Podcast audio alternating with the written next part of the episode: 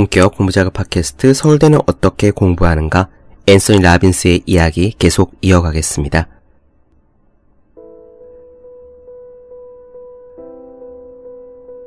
만일 나도 정말 그런 결단을 내리고 싶어. 하지만 나는 진짜 어려움을 겪고 있어서 라고 생각하면서 주저하고 있다면 에드 로버츠라는 내 친구의 이야기를 들어보라. 그는 휠체어의 의지에 사는 평범한 사람이었지만 자신이 가지고 있는 신체적 한계를 깨야겠다는 결단이 그를 비범한 사람으로 만들었다. 에드는 14살 때부터 목 아래쪽으로는 전혀 움직일 수 없었다. 낮에는 정상 생활을 하도록 도와주는 특별한 호흡 보조기구에 의존해야 됐고, 밤에는 인공 허파에 의지하여 지낼 수밖에 없는 처지였다. 소아마비와 싸우면서 여러 번 목숨을 잃을 뻔한 그는 분명히 자신의 고통스러운 삶을 곱씹으며 살 수도 있었다. 하지만 그는 그렇게 사는 대신에 다른 사람들을 위해 공헌하는데 일조하기로 마음을 먹었다. 그가 한 일은 무엇이었을까? 그는 지난 15년 동안 신체 장애인에 대한 사람들의 편견에 맞서 그들을 교육시키고 휠체어용 도로를 만들고 장애인 주차 공간을 확보하고 벽에 손잡이 봉을 설치하는 것에 이르기까지 모든 일들을 닥치는 대로 벌였다. 그는 목 아래가 마비된 장애인으로서는 최초로 캘리포니아 버클리 대학을 졸업했다. 그리고 캘리포니아 주 정부에 장애인들을 위한 일을 할 수 있는 공식적인 자리를 만들어 달라고 요구해 장애인 재활부의 이사를 역임했다. 에드 로버츠는 어디에서 출발하는 것이 아니라 어디로 가겠다고 결정을 내리는 것이 중요하다는 것을 보여주는 훌륭한 예이다. 그의 모든 행동은 단 하나의 강력한 결단을 내린 순간에 기초를 두고 있다. 우리가 정말로 진정한 결단을 내린다면 우리는 이 인생에서 무엇을 잃을 수 있을 것인가? 많은 사람들이 나도 그런 결단을 내리고 싶지만 내 인생을 어떻게 바꿔야 할지 잘 모르겠어요 라고 말한다. 그들은 꿈을 어떻게 현실로 만드는지 정확히 알지 못한다는 두려움 때문에 몸이 굳어 있다. 따라서 스스로 위대한 인생으로 거듭날 수 있는 결단을 내리지 못하고 있다. 어떻게 결과를 만들어내는지를 처음부터 알아야만 되는 것은 아니다. 중요한 것은, 정말로 중요한 것은 어떤 일이 있어도 그 방법을 알아내겠다고 결심하는 것이다. 우리가 원하는 모든 것을 이루는 최고 성공 공식이 이 세상에는 있다. 그것은 네 단계로 이루어져 있는데 이렇다. 첫째, 자신이 원하는 것을 결정하라. 둘째, 그것을 위한 행동을 하라. 셋째, 제대로 가고 있는 것과 잘못되고 있는 것을 찾아내라. 넷째, 자신이 원하는 것을 이룰 때까지 그 방법을 바꿔가면서 단지 계속해라. 이것이 최고 성공 공식이다. 결과를 만들어내겠다는 결정을 하는 것이 시작이다. 만일 우리가 무엇을 원하는지 결정하고 그것을 위한 행동을 취하고 그 결과로부터 배우고 방법을 바꾸어가며 계속하기만 한다면 결국 결과를 이뤄낼 계기가 찾아올 거다. 우리가 어떤 일을 하겠다는 결단을 내리자마자 그것을 해내는 방법은 머지않아 우리 앞에 나타나게 될 것이다. 괴테는 이렇게 말했다. 시작과 창조의 모든 행동에 한 가지 기본적인 진리가 있다. 그것은 우리가 진정으로 하겠다는 결단을 내린 순간 그때부터 하늘도 움직이기 시작한다는 것이다. 만일 결단을 내리는 것이 이렇게 간단하고도 강력한 효과가 있다면 왜 사람들은 나이키 광고가 do it 하듯이 하지 못하는가? 내가 생각하기에 가장 큰 이유는 우리들 대부분이 진정한 결단을 내리는 것이 무엇을 의미하는지 그것을 모르고 있기 때문이다. 우리는 내적으로 일치된 집중력, 곧 결단이 일으키는 변화의 힘이 얼마나 큰지 잘 모르고 있다. 대부분 결단이란 말을 너무나 오랫동안 쉽게 사용해왔기 때문에 결단이란 말을 남발해 왔기 때문에 그것을 단지 소망을 표현하는 것처럼 생각한다. 결단을 내리기보다는 그냥 그랬으면 좀 좋겠어 하는 말을 해온 거다. 진정한 결단을 내린다는 것은 담배를 좀 끊고 싶은데 처럼 말하는 것이 아니라 다른 선택의 가능성을 아예 배제시키는 거다. 진정한 결단을 내린다는 것은 어떤 결과를 도출하기로 결정을 내려서 그와는 다른 선택의 가능성을 아예 잘라버린다는 뜻이다. 다시는 담배를 피우지 않겠다고 진정으로 결단할 때 그것으로 끝난 거다. 담배를 다시 피울 가능성에 대해 더 이상 생각조차 하지 않는 거다. 이런 종류의 명쾌함은 우리에게 힘을 준다. 이런 명쾌함을 가지면 인생에서 원하는 결과를 생산할 수 있다. 단지 오랫동안 이런 결단을 내려보지 못했기 때문에 그 느낌이 어떤 것인지 잊어버렸다는 게 어려울 뿐이다. 우리는 결단을 내리는 데 있어서 연약한 근육을 가지고 있는 셈이다. 사람들은 결단을 너무나 내리지 못해서 저녁에 무엇을 먹을지 결정하는 것조차 어려워한다. 그러면 어떻게 이 근육을 강화할 수 있을까? 연습을 하면 된다. 더 좋은 결단을 내리는 방법은 결단을 많이 해보는 거다. 다른 기술을 배우는 것과 마찬가지로 결단을 내리는 것도 자주 경험할수록 발전한다. 자주 결단을 내릴수록 당신이 자신의 인생을 지배하고 있다는 것을 더욱 분명히 알게 될 것이다. 우리는 미래를 향한 도전을 기대하고 있다. 그리고 그것을 통해 발전하게 되고 한 차원 높은 삶을 살 수 있는 기회를 갖게 될 것이다.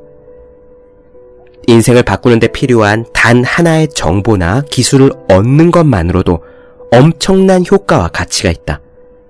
정보는 사용되었을 때 비로소 힘을 발휘한다. 진정한 결단인가 그것을 판단하는 기준은 행동이 뒤따르느냐 아니냐를 보면 된다. 재미있는 것은 우리가 인생에서 그 기술을 언제 얻을지 모른다는 거다. 우리의 인생을 바꿀 수 있는 정보, 그 정보가 어디에서 우리를 기다리고 있을지 모른다. 이 이야기에서, 저 책에서, 아니면 다른 강의에서, 혹은 그 정보를 여러분이 이미 알고 있는 것인지도 모른다. 어쨌든 이제 그것을 인식하고 사용할 시간이 왔다는 것이 중요하다. 반복이 모든 기술의 어머니라는 것을 기억하라. 운명을 바꾸는 결단을 내리는 것은 세 가지 질문을 스스로에게 던져봄으로써 가능하다. 순간순간 내리는 세 가지 질문에 대한 답, 세 가지 결단이 우리의 운명을 결정하는 것이다. 이 세 가지 결단은 우리가 어디에 관심을 갖는지, 어떻게 느끼는지, 무엇을 할지, 궁극적으로 어디에 공헌할 것인지, 그리고 어떤 사람이 될 것인지를 정하게 한다. 만일 이 세 가지 결단을 통제하지 못하는 사람은 자신의 인생을 지배하지 못하는 사람이 되는 것이다. 그것들을 통제할 수 있을 때 비로소 자신의 경험을 다듬기 시작한다. 이제 한번 들어보자. 운명을 좌우하는 세 가지 결단이 무엇인지. 그 세 가지 결단은 다음 물음에 대한 답이다. 첫째, 어디에 관심을 둘 것인가? 둘째, 그것이 내게 무엇을 의미하는가? 셋째, 원하는 결과를 얻기 위해 무엇을 할 것인가? 잘 기억하자. 우리가 물어야 할 것은 오늘 있게 한 과거에 어떤 일이 있었는가도 아니고 지금 어떤 일이 일어나고 있는가도 아니다. 우리가 물어야 할 것은 어디에 관심을 둘 것인가? 그것이 나에게 어떤 의미를 갖는가? 그리고 궁극적으로 나의 운명을 결정짓게 될 그 일에 대하여 나는 무엇을 행동할 것인가에 대한 것이다. 만일 어떤 사람이 어떤 분야에 종사하든지 상관없이 당신보다 더 큰 성공을 누리고 있다면 그 사람은 당신과는 다르게 그 사람이 겪고 있는 상황에서 이 세 가지 질문에 대해 매 순간 결단하고 있기 때문이다. 헨리 데이비드 소로는 이렇게 말했다. 나는 의식적인 노력으로 자신의 삶을 높이고자 하는 인간의 확실한 능력보다 더 고무적인 사실을 알지 못한다. 너무 많은 사람들이 대부분의 결정을 의식적으로 내리지 못하고 있다. 특히 이런 세 가지 절대적으로 중요한 결정에 대해서는 더욱 그렇다. 그래서 우리는 엄청난 대가를 치르고 있는 중이다. 사실 대부분의 사람들은 내가 나이아가라 증후군이라고 부르는 삶을 살고 있다. 인생을 강물에 비유해보자.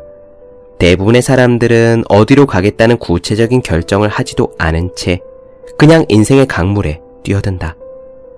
얼마 내려가지 않아서 그들은 여러 가지 사건, 두려움, 도전 등 이런저런 일에 맞닥뜨리게 된다.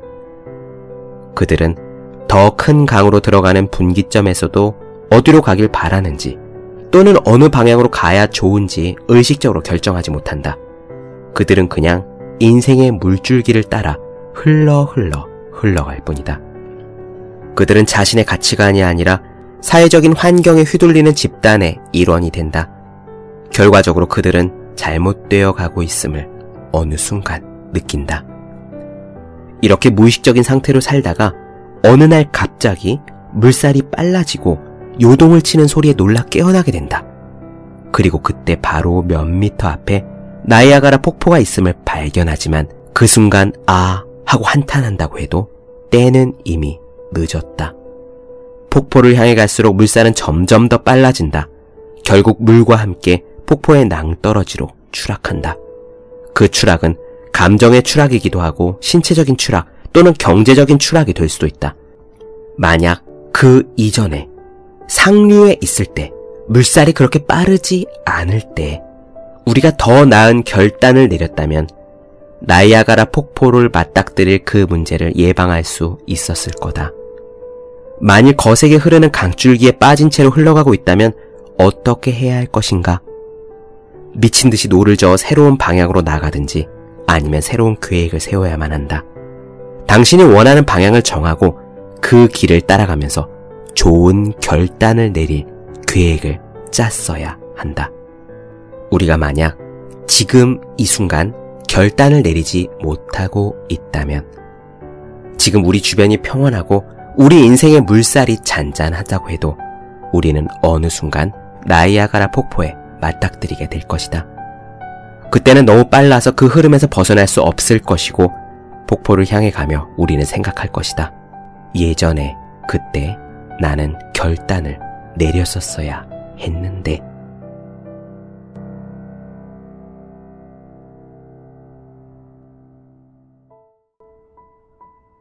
네, 본격 공부자극 팟캐스트 서울대는 어떻게 공부하는가? 우린 지금 앤서니 라빈스의 내 안에 잠든 거인을 깨워라 나눠드리고 있습니다. 오늘은 결단에 대한 이야기를 했고요. 다음 시간에 결단에 대한 내용 조금 더 이어가도록 해보죠. 더 많은 이야기가 궁금하신 분들, 질문사항 있으신 분들은 네이버 블로거 생의 즐거운 편지, 다음 카카오 브런치 한재우의 브런치, 인스타그램에서 해시태그 서울대는 어떻게 공부하는가 검색해 주시면 되겠습니다. 또 매일매일 공부하시는 분들, 여러분 주변에 매일매일 공부하시는 그분들을 위해서요. 하루 한 페이지씩 읽고 공부할 의지를 북돋는 책, 보기만 해도 공부하고 싶어지는 365 공부 비타민을 선물해 주시면 좋겠습니다.